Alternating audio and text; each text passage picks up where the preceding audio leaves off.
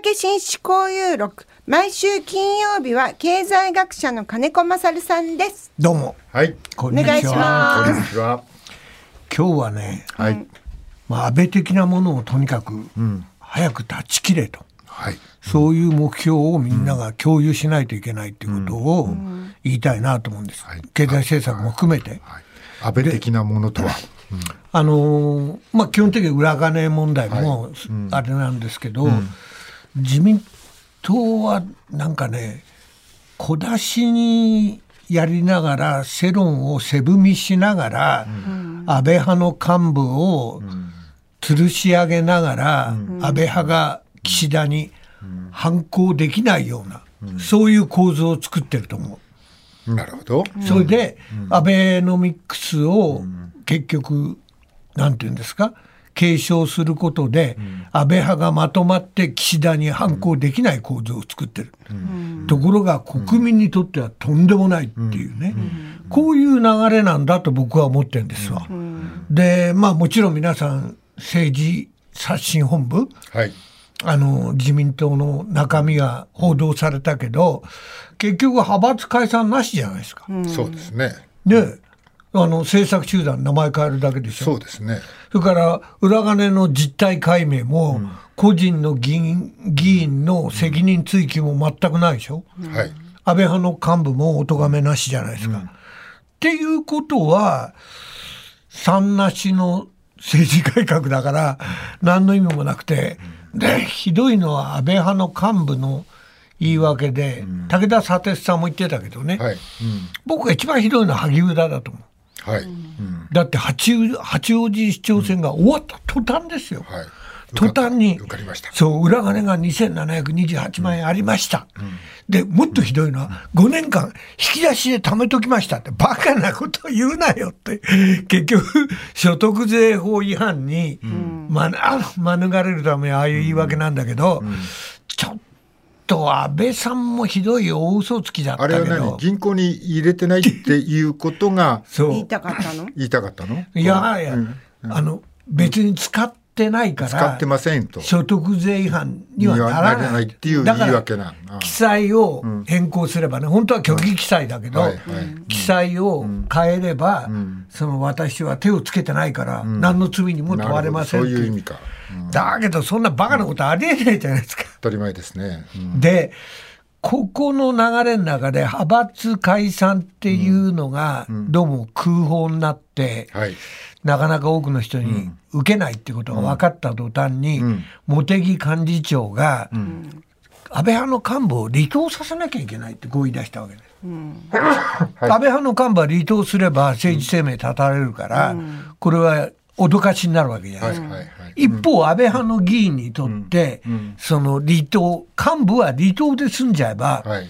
うん。それが最高益、あの、はい。最高の罪じゃないですか、はい。罰だから、そしたら、やめないで済むわけじゃないですか。で、これ許されちゃう、こういう提案を出してるわけですよ、茂木さんの言ってる意味は。うん。なるほど、うん。で、こういう形で揺さぶり続けながら、岸田さんはずっと総裁、首相であり続けようとしてる。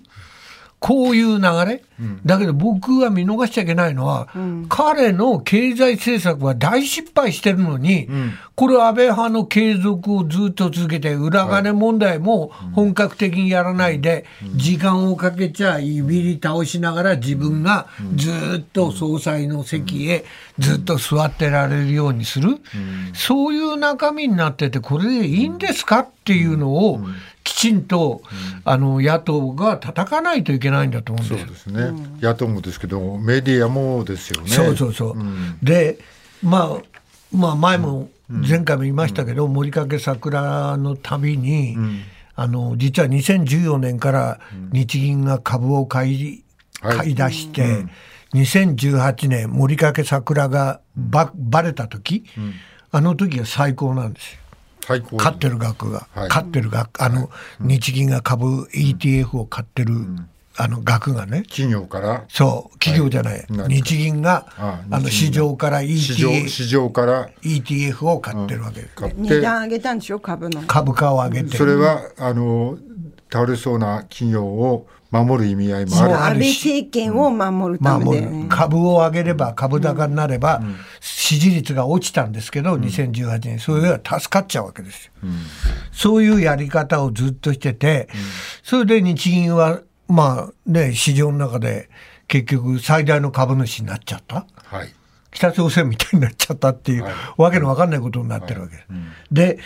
で問題はね、こんな状態でバブルをやって弾けたら、本当に、まあ、今今の株高って倒産会社を食い散らしてるような外国人投資家に食い散らがされてるようなね、そういうバブル。あちょちょっと教えて、どういう意味？に日本の株を外国人投資要するに。倒産企業をみんなわーっとはえ上げたかのようにはい。食い散らすってあるじゃないですか、あれと同じで、未来があるから株を買って。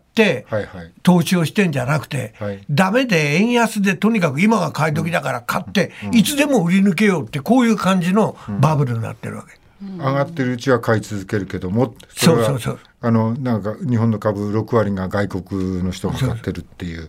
だから儲かってる間は買うけど、儲からなくなった途端にバッと一気に売り売り抜いちゃう、だから例えばアメリカが利下げをして金利差がなくなって円安がかなり収束するとか、企業成績が成績上げてるから株が上がってんじゃないってことね。いや企業成績上がってんのは円安の上げ底なわけ。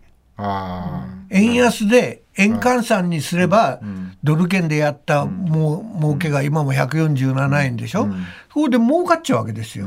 それでかつ円安になると外国人投資家から見ると、株も不動産もあ、買いだと。買い買いじゃないですか。安くなるわけで、割安になるから、はい。それで上がってるわけですよ。でもちろん NISA みたいにでそれで焚きつけてるわけだけど、こういう状態のバブルっていうのは非常に危ない、実体経済がいいわけじゃないから。この時期にこの NISA やれってなんか推奨してるけど、ここはどうなんですか？ここれれ危ないでしょ今、これ投資しろっていう意味ですよね。投資しろっていう意味です。ね。だからバブルに乗れって言ってるんですよ。あのいいあれをあのこう何窓口作りましたから市民の皆さん乗ってくださいっていう。乗ってくださいって。うん。だけど、こうなんだろう日本経済が順調に成長してるならば、株を投資するっていうのはよくわかるけど、はい。非常に不安定じゃないですか。はいはい。ね、いつあの為替相場じ次第で変わっちゃうとかね、もういろんな条件でアメリカのバブルが弾ければ、もろにもろともで連鎖で弾けちゃうとかね、そういう危ういリスクを抱えたそういう投資をわーっとこうややらせていく。すごい安いお金から投資できますよっていうようなことを言ってますでけど。しかもアベノミクスのツケで金融緩和から抜け出られない日銀があるわけで,、でこれはもうバブルが崩壊したら日銀の中のバランスシートで、資産は国債と株なわけですよ、主なものは。で株はあ国債はもう 10, 10兆円以上、金利が少し上がる上がったおかげで、あの含み損があるわけ、はいはい。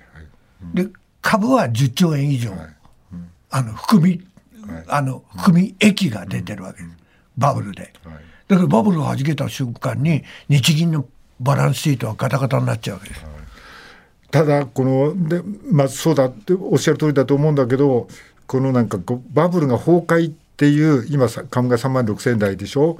これがどんなふうになるとその崩壊いやこれすはうん、あの例えば1980年代ははい。まだ上がるまだ上がるってなって90年代の頭まで3万今のあの6000円ぐらいのところまでガーッと来てるわけですよ。そう。ですね、うん、その寸前まではみんなね楽観的なんですよ。ところがバンと弾けた瞬間に、もうダーッとこうフリーホールみたいに落っこっていくわけです。よ。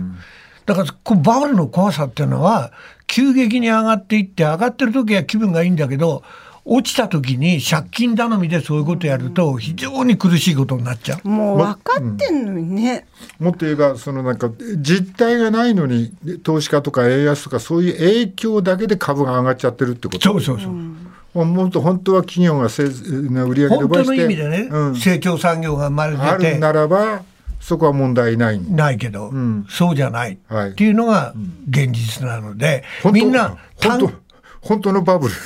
本当のバブル。本当のバブル。だから短期的に儲ける、ん。そういう儲けになってるんですよ。うん。で、問題はね、ん。まあ、今日東京都のね、消費者物価上昇率がはい。2%はあったけど、あれはエネルギーの値段が落ちてきて、で、かつ電気代、ガス代、政府が補助金をしこたま出してるんで、はいはい。エネルギーと生鮮食品を除くとまだ3%以上なわけだ。で、食品だけだったら5.7%で、だから、簡単には下がっていないんだけど、今我々政府のてこ入れである程度下がってるけども、まあ本当のなんか穀物とか、そうそう。そんなの足したらば、もううまくい、そんな言ってないんで。うまくいってない。だから実質賃金がずっとマイナスなのが20ヶ月連続でしょ、そうですね。うん。で、実質の消費支出の減少がはい。9ヶ月連続かな、はいはい。で、この物価の下落もエネルギーの問題とか、宿泊料ですよね、これがだんだん落ちてきてるとかいうような現象で出てるので、生活実感としては全然違ってないと。そうですね。非常に苦しい。なので、僕らは問題なのは、こんな間違った政策を続けていくと、インフレのも円安インフレの問題だけじゃなくて、バブルを続けていくことの無理があった上に、産業がどんどん衰退している産業政策を、岸田政政権が続けているわけじゃないですか。